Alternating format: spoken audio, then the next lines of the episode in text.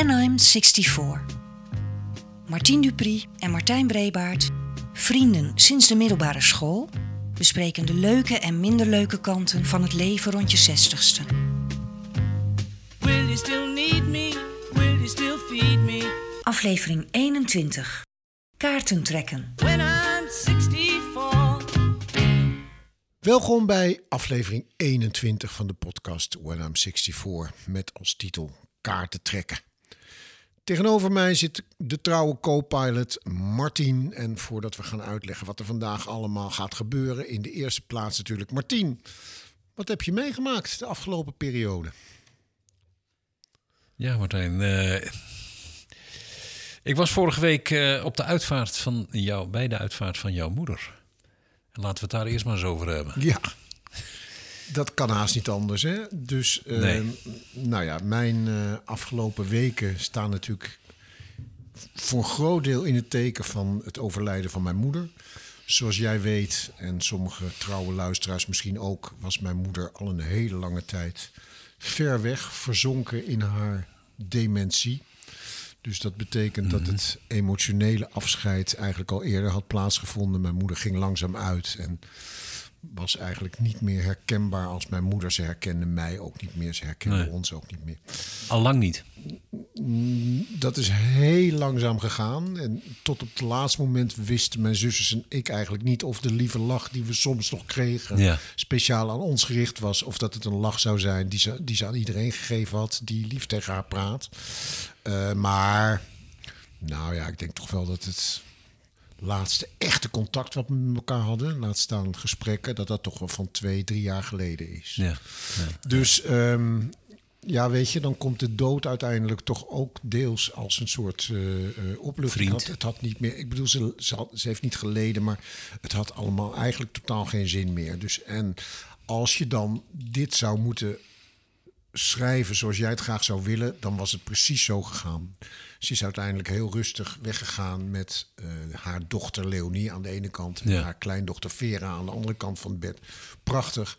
Nou ja, je bent, er komt natuurlijk heel veel op je af hè, qua geregel. In zo'n Ja. verzorgingstehuis moet binnen vijf dagen de kamer leeggehaald worden. Ja, dus ja, je komt eigenlijk aan het verwerken helemaal niet toe. Het geregel van eh, de eh, begrafenis. Nou, je Ja. bent erbij geweest. Eh, er moest muziek uitgekozen, er moesten praatjes ge- enzovoort, enzovoort. Post natuurlijk. Ehm, waar ik nu het meeste mee zit, is dat de, als ik kijk naar mijn zusters, die hebben na al die gekte uiteindelijk na de begrafenis even een moment gehad om de storm te laten gaan liggen. En dat is bij mij toevalligerwijs eigenlijk niet zo, want ik heb het verleden week, volgens mij, vorige keer volgens mij gehad over Ivo, met dat koorconcert wat ik zou gaan doen. En dat is komend weekend. Ja. Dus mijn moeder is eigenlijk Ja. overleden op een moment dat ik echt iedere avond iets had. En dan is het ook nog zo dat ik op het ECL één dag vrij heb in de week. En precies op die dag vond de begrafenis plaats, Ja. namelijk op vrijdag. Ja. Dus met andere woorden, ik heb eigenlijk, het is helemaal niet om zielig te doen, maar ik, ik ben nog, als mijn zusters mij nu heel lief appen, hoe gaat het eigenlijk? Kan ik alleen maar zeggen, ik weet het eigenlijk gewoon niet. Nee. Want ik ben daar nog helemaal niet aan toe. En dat, maar goed, dat is, dat is een wat diepgravender gesprek. Ik weet niet of ik dat goed doe. Misschien had ik wel moeten zeggen van... we zetten alles gewoon... Ik bedoel, kom op nou, je moeder is overleden... dus krijg Ja. allemaal de tering. En dan gaat het Ja. koorconcert bij wijze van spreken maar niet door. ja. Maar, eh, nou ja... Je kunt het niet. Nee, dat, ik, Nee, ik kan nee, niet. nee. Nee, nee. Nee, maar dat is wel passend bij de, de titel in ieder geval van de, van de podcast. Ik heb je ons verteld toen ik bij mijn moeder zat, toen ze net gehoord had, Ja. wij net gehoord hadden met de moeder, dat het echt afgelopen was. Dat het meer een kwestie van uren dan van dagen was. Toen zei, keek mijn moeder naar mij, ik zat naast haar bed. En toen zei, keek mijn moeder naar mij en die zei, ga jij nou maar naar je werk. Dat is belangrijk. Ja, precies. Dat is, Dus we zijn... ze hebben daar nooit zo vreselijk op gehamerd, maar ik denk dat we wel zo zijn opgevoed. Ja. Maar is dat nou een generatieding? Of is dat een, een, een, een religieding? Of is dat een... Nou ja, mijn moeder eh, was redelijk vrijzinnig. Zijn religie kan ik niet voor. Ja, generatie. Maar wij hebben De onze- cultuur was toen ernaar natuurlijk. Die gewoon met hard werken moest je het doen. Ja, hè? En mijn, vader, ja, mijn moeder zei ook altijd over mijn vader. eh, ja, hij was een harde werker. Dat was een compliment. Maar we hebben ons daar ook nooit van los weten te maken. Hè? En ik vind nu wel op mijn 65ste dat ik op een gegeven moment denk van... Nu man, wordt het tijd om je ervan los te ja, maken. nou, ja. ik- vier dagen na die begrafenis, op een gegeven moment was ik bij Mea en ik wil het niet dramatiseren, maar er was één moment dat ik echt bijna tegen de vloer ging. Nou, dat heb ik nog nooit gehad. Nee. En Mea werd toen heel, eh, ja, echt wel geïrriteerd. En dat snap ik wel. Dat je kom op nou man, je, je, je, je had gewoon even nu een paar dagen alles on hold moeten zetten. En Ja, of dat nou helpt, dat weet ik dan weer niet hoor. Dat is, dat, dat- nou ja, ik, ik, weet ik dus niet. even tijd voor jezelf zou Ja. zijn geweest. Dat je Ja. in een wat meer ontspannen sfeer... eh, Ja, ja. Dus ik heb echt, eh, nou ja, wat dat betreft, het heeft natuurlijk ook een voordeel, want je, je, je, je moet door, want je moet verder. Maar ehm, om nou te zeggen dat ik het allemaal een, een vreselijke term, maar een plekje heb gegeven, nee, Nee, dat, eh, nee, dat nog niet bepaald. Nee. Je, je weet dat ik eh, bijna professioneel eh, geïnteresseerd kijk naar uitvaarten. Ik ja, vond- vertel jij eens wat je ervan vond. Nou, van buiten gewoon goed bedacht en georganiseerde eh, bijeenkomst. Een prachtige uitvaart, ja. Echt goed gedaan. Weet je wat ook zo fijn was? De contact met mijn beide zusters. Ik weet van zeer nabij hoe dat ook anders kan gaan. Juist Ja. op zo'n moment. Maar we hebben zoveel aan elkaar gehad, Martien. En ik moet zeggen, het moment dat ik... Het was op Westerveld. Hè, de prachtige, en misschien wel het mooiste begraafplaats van, eh, van, van Nederland. Het was een hele mooie dag, een herfstdag. En ik zag op een gegeven moment haar kist bedolven onder bloemen... op de schouders genomen worden door zes kleinzoons... waar ze ongetwijfeld van genoten zou hebben. Als het en ik zag ze zo de zon inlopen met die kist. En ik dacht, nou ja, het is ook helemaal goed zo. Ja, Ik vond het heel mooi. zo zag het er ook uit. En Ja. zo was de sfeer ook. De, Ja, hè, het was- ja, het de was sfeer was goed. Dus, nee, het was heel, heel... Ja, voor zover, je, voor zover je dat kunt zeggen van een uitvaart. Een aangename middag. Ja, absoluut. Nou, fijn dat je er was. Goed.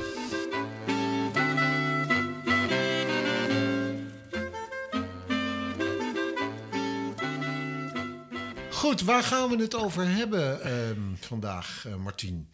Eh, wij horen met Ja. enige regelmaat terug dat luisteraars de info van de podcast wel heel boeiend en belangrijk vinden, maar dat ze eigenlijk het meest genieten van de gesprekken. Aan het begin van de podcast, weet je nog, daar waren wij heel huiverig voor. Ja. We wilden dat alles met was, experts ja. en, en, en met informatie eh, ondersteund werd, zal ik maar zeggen. Maar inmiddels lijken we daar wat beter in te zijn geworden. En vanavond gaan we dat in extremo uitproberen. We zijn minder voorbereid dan ooit eigenlijk. Jawel, er is een brief aan mijn vader van Marijn. Er is een boekentip van Francisca. Er is een quote van Coot. Ik begrijp zelfs dat er een bloemetje van Martine is. Dus die vaste ingrediënten zijn er allemaal. Maar daarnaast hebben wij eigenlijk alleen maar een stapel met kaartjes voor ons. Blinde kaartjes. Wij weten niet wat er op die kaartjes staat. Eh, en we gaan één voor één een kaartje pakken. Dat is het plan nu. En eh, daar gaan we het eh, onderwerp wat daarop staat gaan we bespreken. Je mag ook... De eerste, de eerste ingeving. Maar jij bent nu al aan het eh, bladeren. Dat ja, is niet daarom, je mag ook, sommige dingen mag je ook weigeren. Nee, je moet gewoon blind. Je moet er eentje pakken. En Ja. die gaan we dan doen. Oké. Oké, nou, ik ga een spannend muziekje voor het eerste kaartje instarten. Oké, nou, pak jij de eerste, Martien? Ja, dat is goed. Oké, nou. Even kijken. Vliegschaamte. Oh, vliegschaamte. Oké. Heel actueel. Nou, Ja, ja, eens. heb je nou, er last van? Nou, niet echt, volgens mij. Maar ja, wij vliegen... Ik, ik, ik heb zoveel gevlogen in mijn leven dat... eh, daar zou ik nu dus met terugwerkende kracht dan eh, last van zou moeten hebben. Maar, Nee, maar dat- dat dat kan niet meer. Ik geloof dat ik... Ik heb het wel eens geteld. Ik dacht dat ik iets meer dan... Tussen de 400 en de 500 keer ben ik heen en weer gevlogen... tussen Amsterdam en Boekarest. Ja. Kan nu niet meer. Zou je het nu nog doen? Dat is Ja, ik de denk het wel. Ja. Ik denk het wel, ja. Als, da- als daar het bedrijf is en, en je moet daar naartoe. Nou ja, Het was, niet, het was geen keuze. Ja. Ik heb natuurlijk twee zoons die eh, wat dat betreft... Nou ja, we woken is een beetje flauw. Maar dit, laten we- zeggen, die zijn daar heel bewust mee. En ehm, wij hebben al twee keer onze vakantieplannen moeten aanpassen... omdat het gewoon niet te doen is. Als je bij wijze van spreken naar, naar, naar Zuid-Europa wilt... Ja. dan eh, is vliegen niet alleen goedkoper en sneller. Maar je komt er gewoon niet met de Nee. trein.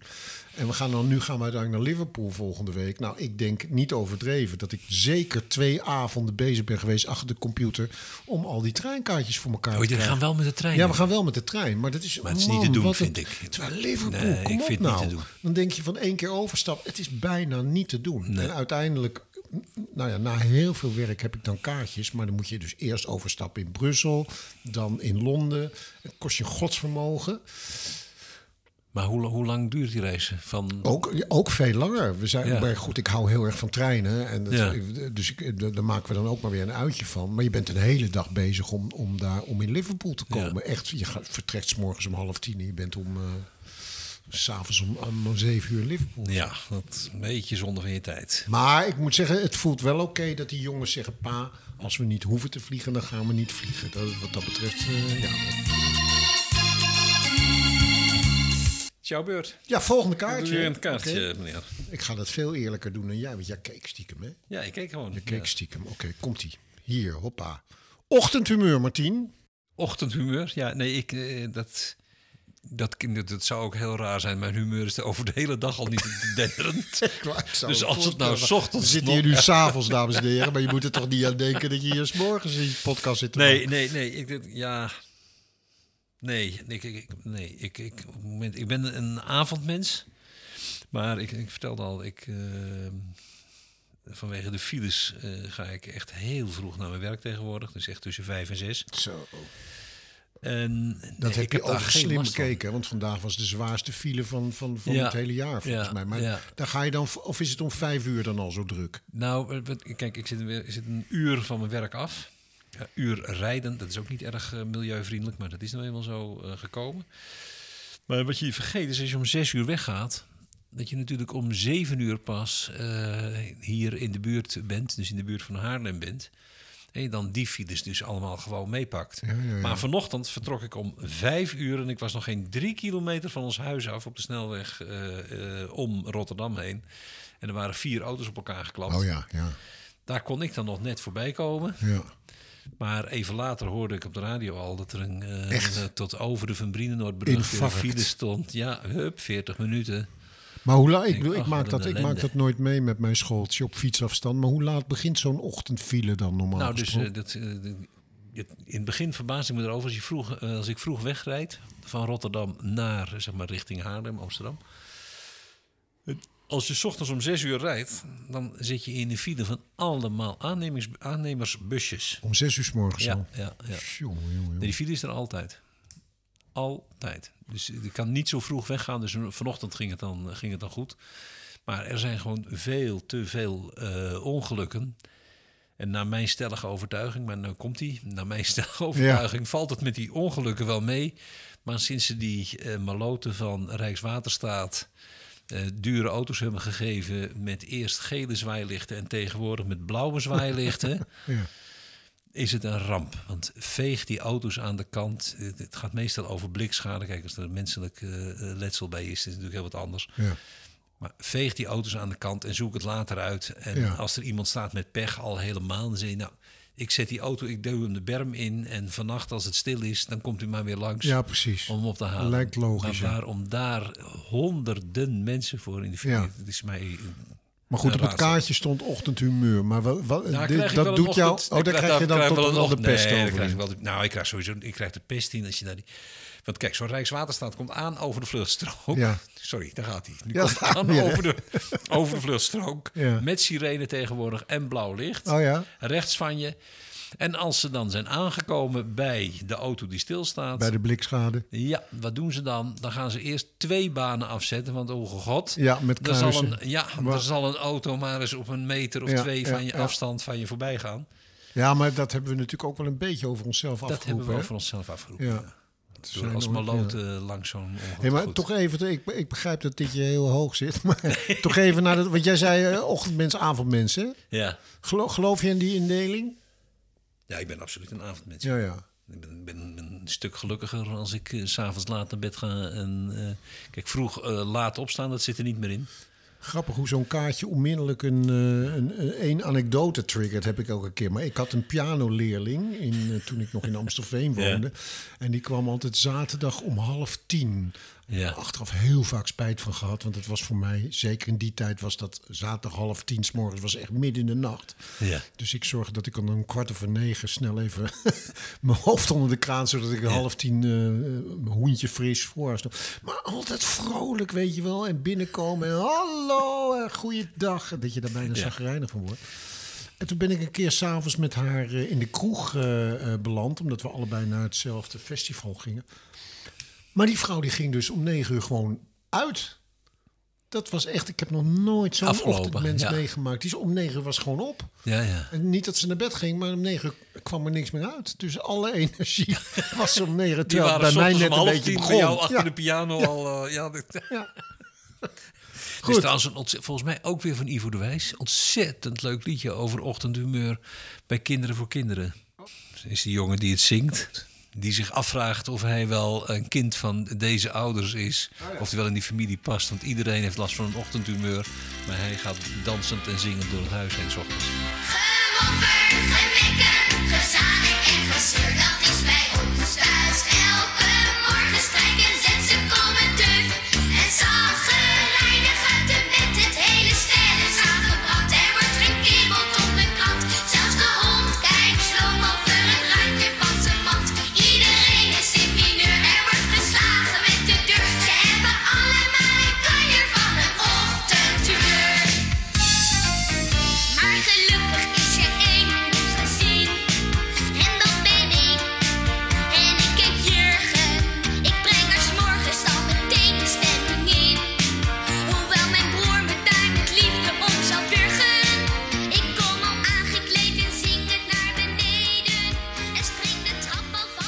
gaan naar de volgende. Jij bent, ik vind het leuk. Ik vind nu, vind Ja. nu al een gezellig eh, format. Ja. Nou, dat is inderdaad wel iets. Ik heb eh, een kaartje met... Als je nu 65 bent, staat erop... Ja. Dan heb je als man nog eh, iets meer dan 20 jaar te gaan. En als vrouw nog iets hoor. meer dan 22 jaar. Zo. En wat helemaal bijzonder is, is omdat ik, ik las dat toen wij geboren werden. Eh, was onze levensverwachting eh, als man 70 en voor een vrouw 73. Jongen, jongen, jongen. Dus er is wel iets veranderd. Als je, nu- hè, nu is dat eh, 81, 83. Maar als je nu 65 bent, Dan heb je nog 20 jaar. heb je nog 20 jaar, statistisch dan, eh, 20 jaar te gaan. De- de- de- toevallig was het mijn schoonzoon die zei: Weet je wel dat je nog 20 jaar hebt te gaan? En dacht ik: Oh mijn god, Nou ja, nog. 20 jaar, dacht ik. Maar Oh, ja. Jij dacht nog 20 jaar. Ik dacht, Ja. jeetje, nog maar 20 jaar. Ja, dat geeft ook wel een mooi, eh, mooi verschil. Maar ik vond het sowieso heel verschillen. Kijk, confronterend. de- de, de schoonzoon is, dacht ik, één, dacht ik niet, weet ik, 41. Ja, En die zei: Mijn god, ik zit op de helft. Ja, dat is ook. Toen dacht ik: Het is ook maar net hoe je. Ja, het is maar net waar je bent, ja, inderdaad. Ja, nee, maar het is natuurlijk wel heel bijzonder dat eh, men vroeger, zelfs mijn schoonouders nog, dat is niet zo lang geleden, was men op onze leeftijd oud. Ja, Je was als 65-jarige, eh, was je zag oud. er ook anders uit. Ja. Andere Ja. kleding. Ja. Nee, absoluut. Dus dat is, dat, daar is natuurlijk enorm veel veranderd. En ook eh, dat gezeur van ons, van wat, wat gaan we doen als we... eh, het gezeur, maar het, als we stoppen met werken, wat gaan we doen? en zo, daar maakte niemand zich natuurlijk druk over Nee. vroeger. Maar ik was wel benieuwd, want ik, ik vond het behoorlijk. Ik heb die kaartjes gisteravond geschreven toen ik deze. Je had hem ingediend. Toen ik die zag, ik vond het wel behoorlijk confronterend. Wat doet het bij jou dan? Denk jij dan op zo'n moment van shit? Ik heb nog twintig jaar. Ik, ik moet daar wel quality time van maken. Ik heb ook altijd hetzelfde. Op het moment dat je te horen krijgt van iemand, God verhoede, maar ik heb nog een jaar te leven. Wat, wat gebeurt er dan met je? Dus, Dat het lijkt me zo verschrikkelijk dat je dan een jaar lang zit te denken: oh, nu, nu moet het allemaal voor elkaar komen. Dat je denkt: van ja, misschien kun je wel gewoon het beste doorleven zoals je, zoals je geleefd Ja, hebt. dat, eh, nou ja, dat, als dat niet zo is, dan heb je het de jaren daarvoor of de tijd daarvoor natuurlijk, of niet natuurlijk, maar dan heb je het verkeerd gedaan. Ja. Ik heb wel eens verteld, ik heb bij een bedrijf gewerkt, als er iemand met pensioen eh, ging, dan zei men daar consequent altijd, en nu maar gaan genieten. Ja, hè? Nu moet je, gaan, begint nu groot gaan- genieten. Ja, ja. Eh, ja, dat is, lekker, dat is lekker. Dus Ja. hier is het altijd maar ellende. Ja. Het is een beetje zoals mijn eh, gereformeerde eh, eh, schoonmoeder. altijd zei. Maar hierna wordt het goed. Ja, dus dit het- is onbelangrijk. En mijn schoonvader, hetzelfde gereformeerde, die zei dan... Maar dit leven heb je ook gekregen. Ja, maar het klopt ook wel een beetje bij de opening van deze podcast natuurlijk. Dat je denkt van oké, je moeder overlijdt en ja, je ja, komt er eigenlijk niet toe om gewoon twee dagen even rust te nemen. Omdat je toch een soort innerlijke stemmen van je moet, je moet doorwerken. Je mag anderen niet teleurstellen of wat dan ook. Nou, ik vind wel dat inderdaad. En je zou ook wel eens even tijd mogen nemen. Stel dat er nu nog 20, hè, gemiddeld, dus statistisch 20 Ja. jaar nog is. Ja, Dan zou je er wel eens even over na mogen denken, inderdaad, hoe je dat dan gaat doen. maar daar word ik misschien nog wel het meest zenuwachtig van. Want dat mij dan niks te binnen schiet. Dat ik Nou, denk er zit kom vast- op, je, hebt nee, er 20 zit- je, moet, ja. je moet wat gaan doen, ga iets leuks doen. Ja, nee, maar dat is ook zo. Er zit, er zit, volgens mij zit er een kaartje tussen. Ik weet niet meer of ik dat ges- eh, heb doorgegeven aan je. Maar ehm, ja, als je stopt met werken en je wilt leuke dingen gaan doen, dan moet je eerst proberen bij jezelf te ontdekken wat de leuke dingen zijn. En dat is en betrek daar je familie en vrienden bij om daarachter te komen. Toen dacht ik, wat is dat voor meloters? Alleen als je er zelf over nadenkt, wat vind ik nou echt leuk? Maar dat is Daar lastig. komt bijna niets boven. Nee.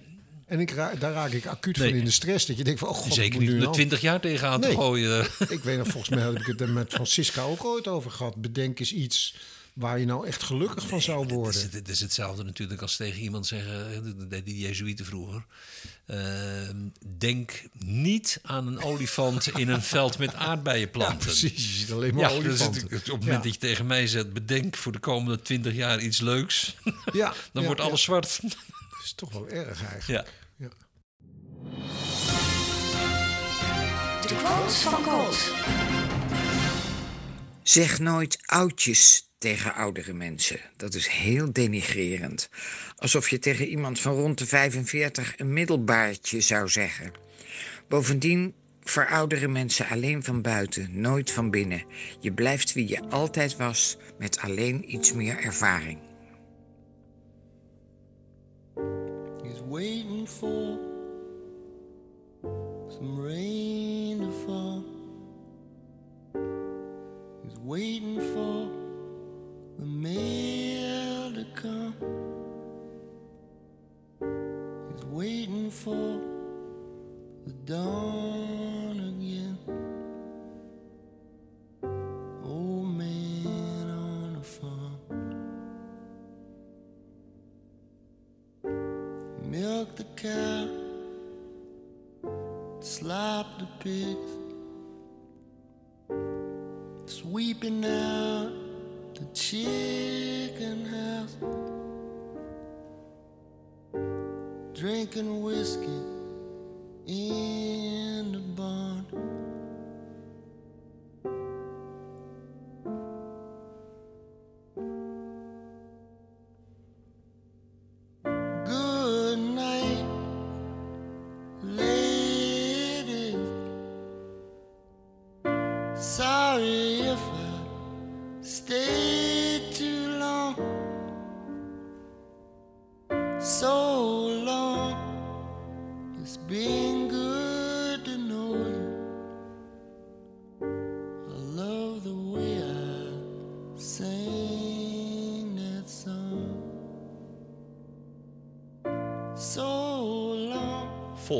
Volgende. Ik ben weer.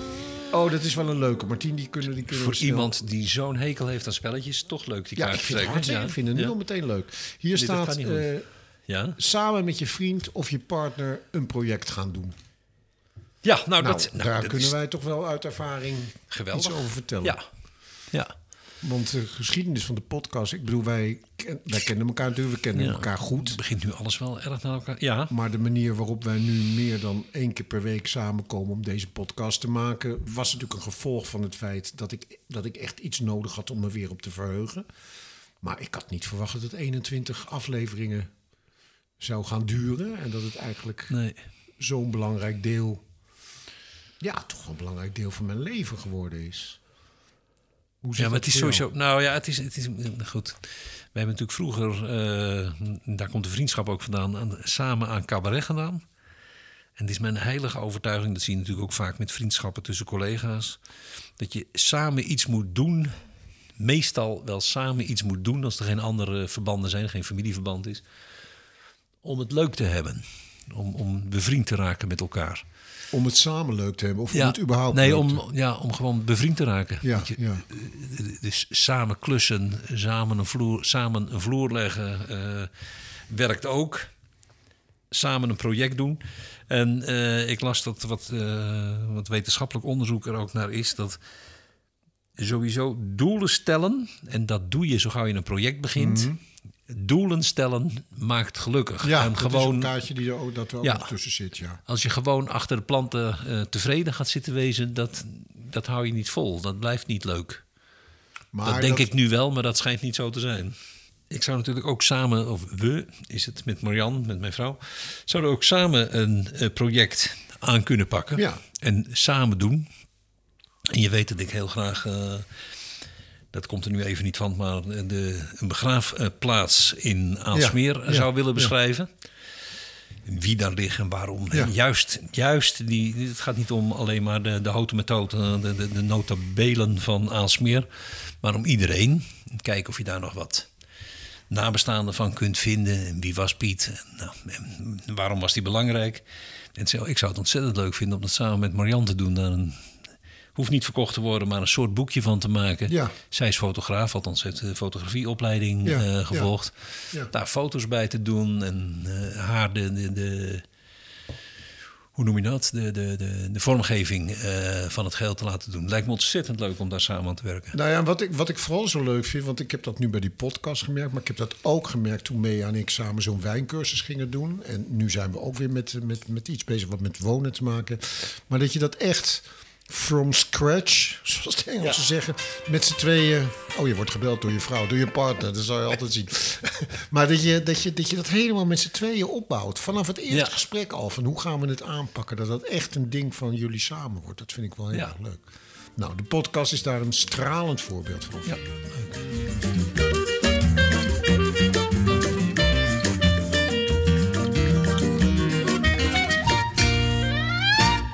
Nou, Martien, in plaats van dat we nu een nieuw kaartje pakken, er is natuurlijk ook weer een brief eh, van jouw dochter. En zoals wij gewend zijn, ik, ik weet het nog niet, maar waarschijnlijk eindigt die met een vraag. Dus dat lijkt me dan eigenlijk dat het volgende kaartje de brief van Marijn is. Oké. Brief aan mijn vader. Elke aflevering schrijft Marijn Iwema een brief aan haar vader Martien. Vandaag de brief van donderdag 24 november. Hoi pap. Kort geleden liep ik met mam, mijn hoogzwangere schoonzus en haar moeder op een babybeurs. Het viel me, ja, niet voor het eerst tijdens zo'n gebeurtenis, weer eens op hoe weinig mannen er zijn op zo'n evenement. Er liepen daar echt honderden vrouwen. Veel aanstaande moeders met aanstaande oma's. ook nog wel wat vaders. Maar ja, voor zover ik kon inschatten, maar één opa. Het deed me herinneren aan dat ik was bevallen van onze zoon.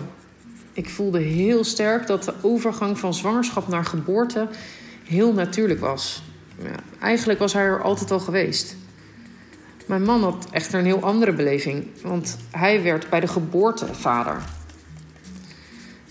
Het lijkt wel alsof door het natuurlijke proces van dat een vrouw een kindje in zich voelt groeien, ze daardoor ook deze nieuwe levensfase veel meer geleidelijk instapt. En dat dat patroon zich ja, een soort herhaalt wanneer ze oma wordt. Waar het voor een man veel meer vanaf een afstand lijkt te worden beleefd. En de overgang van levensfase zich dus ook veel meer abrupt afspeelt. Ik weet nog zo goed dat ik jou vertelde dat ik zwanger was. En jij dus voor het eerst opa werd. Ja, je was ontzettend blij. Maar ook wat ongelovig, denk ik. Het moet voor jou toch ook een hele nieuwe rol en, en ook levensfase zijn geweest. Hoe heb je dat toen eigenlijk beleefd? Was het alleen maar leuk of ook confronterend? En hoe beleef je het nu? Nu voor de vijfde, maar ja, ook weer een beetje voor het eerst, weer opa wordt. Kus. Hoe beleef je dat? Ja, eh, Marijn, eh, tot eh, de ontzetting van eh, mama, jouw moeder, zei ik bij jouw geboorte, als mensen zeiden: Wat geweldig is dat, wat geweldig is dat. Dan zei ik: Weet je wat pas geweldig is? Als je kinderen naar je toe komen en je komen vertellen dat ze een kind gaan krijgen. Marjan vond het verschrikkelijk. Maar ik heb altijd gezegd dat dat echt is een van de mooiste momenten in je leven. Want als het goed is, zegt dat iets over het geluk van het kind. Van jouw kind. Dat ze besloten heeft om zelf ook weer kinderen te krijgen. Dus ja, de, de, de, de mededeling. Papa, ik ben zwanger. Was voor mij eh, een hele grote, een hele belangrijke gebeurtenis. Maar die had inderdaad, ik denk, niet zoveel betrekking op het komende eh, leven. Ik, ik- als man kun je daar denk ik toch heel weinig bij voorstellen. Ehm, mijn schoonvader zei altijd dat nou, juist... Je had aan de ene kant het wonder bij de vrouw dat het in negen maanden groeide... maar een even groot wonder was het dat je als man negen maanden niets met dat kind had... behalve dat je met je vrouw meeleefde. En hij kwam ook uit een andere tijd. Maar dat je niets had eh, met het kind wat nog moest komen... En dat op het moment dat het er was, je onvoorwaardelijk van dat kind hield. En ik denk dat dat nog altijd zo is. Ik denk dat vrienden in mijn omgeving die zeggen we zijn zwanger, die dump ik als vriend. ik vind dat echt zoiets verschrikkelijks om mensen te horen zeggen we zijn zwanger. Hoezo we zijn zwanger? Dus ik eh, ben het helemaal eens Nee, ik met, denk je, dat het- met je schoonvader wat dat Ja. betreft. Ja. En die vond, die vond dat dus een, een onwaarschijnlijk eh, eh, wonder. Ja, dat je, dat je, dat je, dus krijgt die negen vader dat maanden... kind in je handen geduwd, op je arm geduwd. En En vanaf dat moment is het belangrijkste in je leven. En je hebt, Ja. je hebt niet die negen maanden gehad om Ja. het te voelen. Ja, vind ik ook. Ja. Godswonder, letterlijk. Ja. En, en het, het, het blijft wel, en het is wat meer profaan, maar het blijft inderdaad wel een wonder. Daar verbaas ik me ook over, of het blijft wel bijzonder. Dat op zo'n beurs en, en sowieso bij alle gesprekken over eh, eh, zwangerschap en kinderen. Mannen ook echt, eh, opa's, vaders, eh, zo'n ondergeschikte eh, rol hebben. Dat verbaast me inderdaad ook wel. Ik merk het zelf omdat ik natuurlijk, niet natuurlijk, maar omdat ik jou heb mogen verzorgen toen je klein was. En naderhand weer jouw kinderen nu. Dus van Marijn. Dus ik weet wat er nodig is aan handdoekjes en dingetjes. En, daar verbazen mensen zich altijd over dat ik dat allemaal weet. Maar ja, voor mij is dat volkomen natuurlijk. Weet je wat grappig is, Martien? Wat tijdens deze podcast, ik merk op het moment dat ik jou hoor praten, denk ik, oh, dat is nou echt iets wat veranderd is. Ja. Ik weet nog dat ik een jaar of twee geleden dacht van, ik moet er toch niet aan denken dat ik opa zou worden. Dan, weet je wat, dat was, dat was een soort bevestiging van Ja. dat je er niet meer toe doet.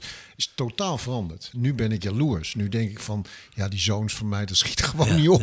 Ik ben zelf wat later aan, aan, aan kinderen begonnen. Dus het, de, het moment dat ik nog opa word, ik bedoel, ik zeg niet dat het onmogelijk is, maar het, het, het, het zit er nog niet echt aan te komen. En nu Nee. mis ik dat. Ook, Ja. ook omdat ik het van jou natuurlijk gezien heb, hoe je daarin op kunt gaan.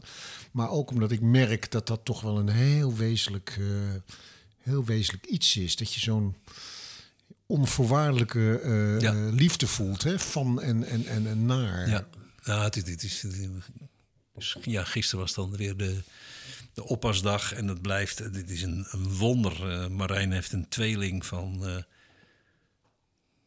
pak een beet, 17 maanden. En dan, dus naast de andere twee kinderen. Ja. En dan zitten die twee die zitten op de grond of die kruipen, lopen nu door de huiskamer heen. En dan ben je twee tellen weg geweest en die zien je binnenkomen. En dan gaan die armpjes omhoog. Ja. En zo. Het is werkelijk onvoorstelbaar Ja, geweldig. Ja, Ja, is-.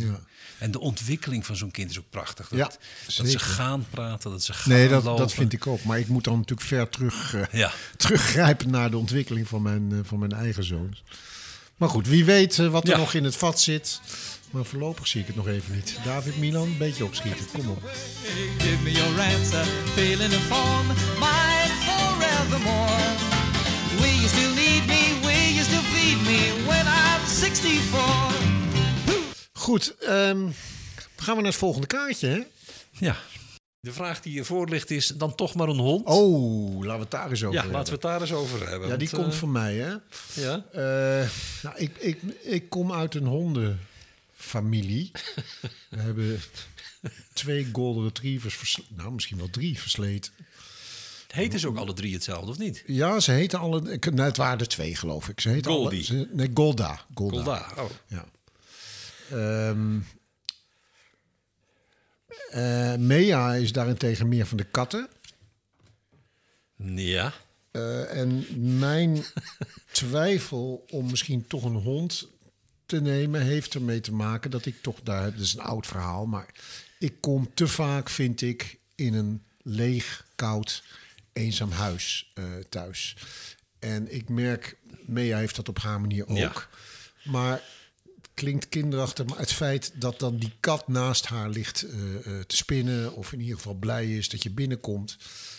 ja, dat, dat scheelt enorm. Mijn twijfel is tegelijkertijd dat ik me goed realiseer van... oké, als je dus zo'n hond neemt, dan is het een puppy. Die moet je opvoeden. Je moet, je moet mee uit. Het is een enorme... eh, hoe zeg je dat? eh, eh, Een enorme beperking van je Pintfactor, vrijheid, wat, je wat, je, wat je ja. vakanties in de war kan brengen. en Zo. Maar het laat me ook niet los. Ik ken een aantal mensen, zelfs eentje. Nou ja, die, die ken jij trouwens ook, want dat is de man die wij geïnterviewd hebben, weet je wel, die eh, Robert. Met die, die, die, die gigantische Ja, prijs ja, gewonnen ja, heeft. Die is dus meestal in zijn eentje, maar die, heeft dus, die, is- die is on, hoe zeg je dat? Eh, onlosmakelijk met zijn hond eh, eh, Balder. En ik weet zeker dat hij daar ook gewoon echt heel veel steun aan heeft. Ja. Dus, ja. en nou Ik ja, moet ik een hond nemen? Ja, goed. Ik ben, ik ben jaloers als, op mensen die het kunnen. Ja, Dat, de, de- qua absoluut. tijd bedoel je. Nee, nee, nee. Gewoon de, het, het, het, inderdaad het opgeven van, van, van vrijheid. Ja, maar je krijgt er is natuurlijk ook wel natuurlijk gigantisch, enorm cliché, maar je krijgt natuurlijk ook wel heel veel voor terug. Ja, die plastic zakjes. En je achter die hond aanloopt. eh, nee, dat- dat nee is- maar gewoon de, de, de wandelingen en het stomzinnige feit dat zo'n hond, als je boodschap hebt gedaan, toch elke keer weer Ja, waanzinnig blij is Ja. dat hij je weer ziet, zal ik maar zeggen. daar hebben de kleinkinderen al voor. Dus Ja, maar die heb ik dus weer niet. Nee, nee, nee. Dus wat mij betreft Nee, is het of is- kleinkinderen of ja. een hond. Het zal wel geen van beide worden, want ik denk dat ik het uiteindelijk ook niet doe. Maar ik heb wel, het is wel iets, een steeds terugkeren. Nee, ik denk dat als, als die er eenmaal is, dat, dat je er ook niet meer zonder kunt, inderdaad. Dat, ik kan me dat heel goed voorstellen. Ja, Maar de stap om ermee te beginnen is... ja Mea vindt het ook een heel slecht idee. Dus eh, ook al omdat zij van de katten is natuurlijk. Maar die, en daar heeft ze natuurlijk ook gelijk in. Die zegt ook van ja, maar een weekendje weg of zo. Met een kat kan dat, weet je wel. Dan zet je gewoon wat extra eh, brokjes neer. Ja. Maar met een hond, dat lukt echt niet. Dan heb je Ja. wel speciale hondenasiels, maar dat kost je weer kapitalen. En, eh, Ja, maar dat vind ik ook weer zielig dan. ja, op een bepaalde manier is dat ook weer zielig. Ja, ja. Dan is het nu tijd voor de boekentip van psychologe Francisca Kramer. Dit moment is acceptatie een hot woord in therapieland. Een populaire behandeling is de Acceptance and Commitment Therapy, waarin je leert de realiteit te accepteren en in plaats van het gevecht daartegen aan te gaan, eh, je tijd en energie te geven aan dingen die echt belangrijk voor je zijn. Want ja, wij zijn altijd maar bezig onszelf te verbeteren. En daar is op zich misschien niks mis mee, maar het leidt ook heel vaak tot teleurstellingen. Want sommige dingen zijn nou eenmaal zo. Eh, als introvert eh, bijvoorbeeld word je hoogstwaarschijnlijk nooit een sociaal dier. Dus verwacht ook niet van jezelf dat er een tijd komt waarop je tot diep in de nacht op dat feestje staat. En als jij een dikke sporthater bent, dan kun je jezelf wel blijven kwellen op die racefiets. Maar het lijf van een jonge god heb je sowieso nooit gehad. En dat krijg je ook niet meer. Mijn boekentip van deze keer sluit naadloos aan bij acceptatie. En het heet The Subtle Art of Not Giving a Fuck. Of in goed Nederlands, De edele kunst van Not Giving a Fuck. Dit boek is geschreven door Mark Manson, een Amerikaan. En hij voert al een paar jaar de bestsellerlijsten aan. Het begon als een blog, maar kennelijk hadden we met z'n allen zo'n behoefte aan dit dwarse geluid dat hij al snel werd benaderd door uitgevers.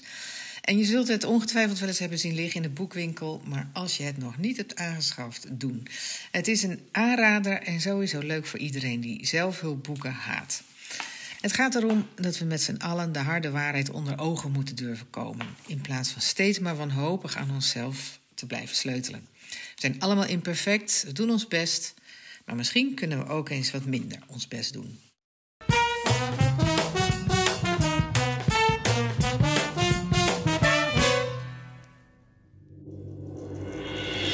Bloemetje van, bloemetje van, het bloemetje van Martien. Ja, vanavond een, eh, een dichter die eh, toevallig eh, deze week jouw leven bepaalt, Martijn. Dat Ivo de Wijs. zeggen, ja. Ja. ja. ja, ja, Ivo de Wijs, tekstschrijver, lightverse. voor mij ook een dichter, dus daar zal ik nog even op terugkomen. Eerst maar een paar gedichten, zoals hij dat... en een paar hele korte gedichtjes, zoals hij ze zelf noemt. Verspreide gedichten. Passend bij ons thema van vanavond. Ik was bij oom Louis in Veren. Een man van 88 jaar. Hij is enorm aan het demonteren. Hij haalt zijn rolstoel uit elkaar. Je prachtig lopende Ja, gedichtjes zeker. zijn het. Ja, eh. ja. Dan hebben we deze. Wat zo zorgeloos begon, komt met de jaren nooit meer goed. Alzheimer en Parkinson. Je weet niet waar je trillen moet. en zijn bijdrage, dit is wel passend in deze tijd, eh, de bijdrage van Ivo de Wijs aan eh, de Sint-Nicolaas-discussie. De Sint kwam bij ons op visite met heel veel koek en weinig gart. Hij kwam tezamen met twee pieten voor 65 euro. Zwart. Zwart. Maar waarom voor Ivo de Wijs gekozen? Ivo de Wijs natuurlijk eh, vooral bekend, denk ik, geworden als eh, presentator eh, voor de VARA. Oh ja, de vroege Maar, vogels. Voor ons, voor ons is het natuurlijk is Ivo de Wijs van Cabaret Ivo de Wijs. Zeker. En van zijn vele boeken over de taalkunst. En, hij is natuurlijk absoluut een taalkunstenaar. Eh, bevriend, meer dan bevriend, met Dr. Anders P. En op verzoek van eh, de organisatie van de Nacht voor de Poëzie, in, ik dacht in 2015, eh, schreef hij het volgende gedicht. Het zijn eh, vier kwatrijnen. Heel eenvoudig. Eenvoudige woorden. Maar als je iemand kunt eren en zoveel kunt zeggen. met zo eenvoudig, in zo'n eenvoudige vorm en met zulke eenvoudige woorden.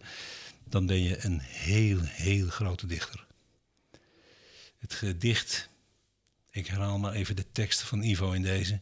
Het gedicht is gewijd aan Ivo, aan eh Heinz Polser, zijn goede vriend, zijn tweede vader, beter bekend als Dr. Anders P. En het gedicht is getiteld Dr. Anders RIP. Een man vertrekt. Ik doe hem uitgeleide. De stille man vertrekt en ik blijf hier. Straks glijdt de veerpont naar de overzijde van deze onheilspellende rivier. De wind steekt op, het onweer wacht niet langer.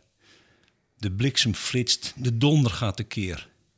En hij reist af. Mijn vriend, de dichter-zanger. De man van het befaamde heen en weer. De veerman steekt zijn vaarboom in het water en jaagt de golven met zijn boot uiteen. De boot zal leeg zijn als hij terugkomt later, want deze schipper brengt alleen maar heen. De nevel sluit zich en toch blijf ik kijken. Een tovenaar verlaat ons dichtersland. En nooit meer, nooit kan ik hem meer bereiken. Hij blijft voor eeuwig aan de overkant. Prachtig, hè? Ja. Maar het raakt je echt, hè? Ja, ja. Ja, ja ik merk het, ja. ja. Prachtig. Ik vind het heel. Ik vind, ik vind- In zijn helderheid, hè? Ja. ja, ja. als je dit over je. Want eh, zo beschouwde hij hem inderdaad. al. Als je dit kunt schrijven over je tweede vader. Ja, zeker. Ja. Heel knap.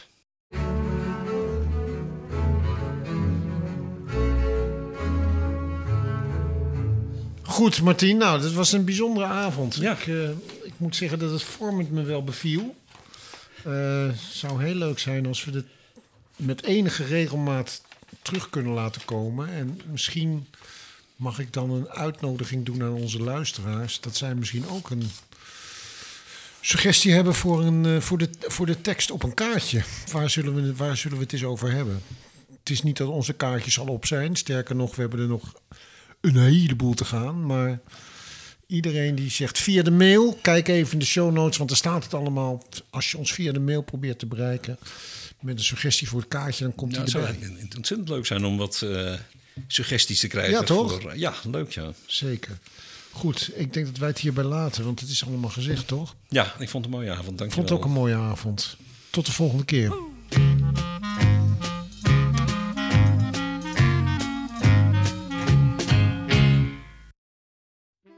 Vind je dit een leuke podcast? Dan hoef je geen uitzending meer te missen als je je abonneert of ons gaat volgen via de bekende podcast-apps zoals Spotify en Apple Podcasts. Leuke foto's en filmpjes kun je vinden op onze Instagram-pagina When I'm 64 pod. Reageren kan via de mail whenI'm64podcast at gmail.com.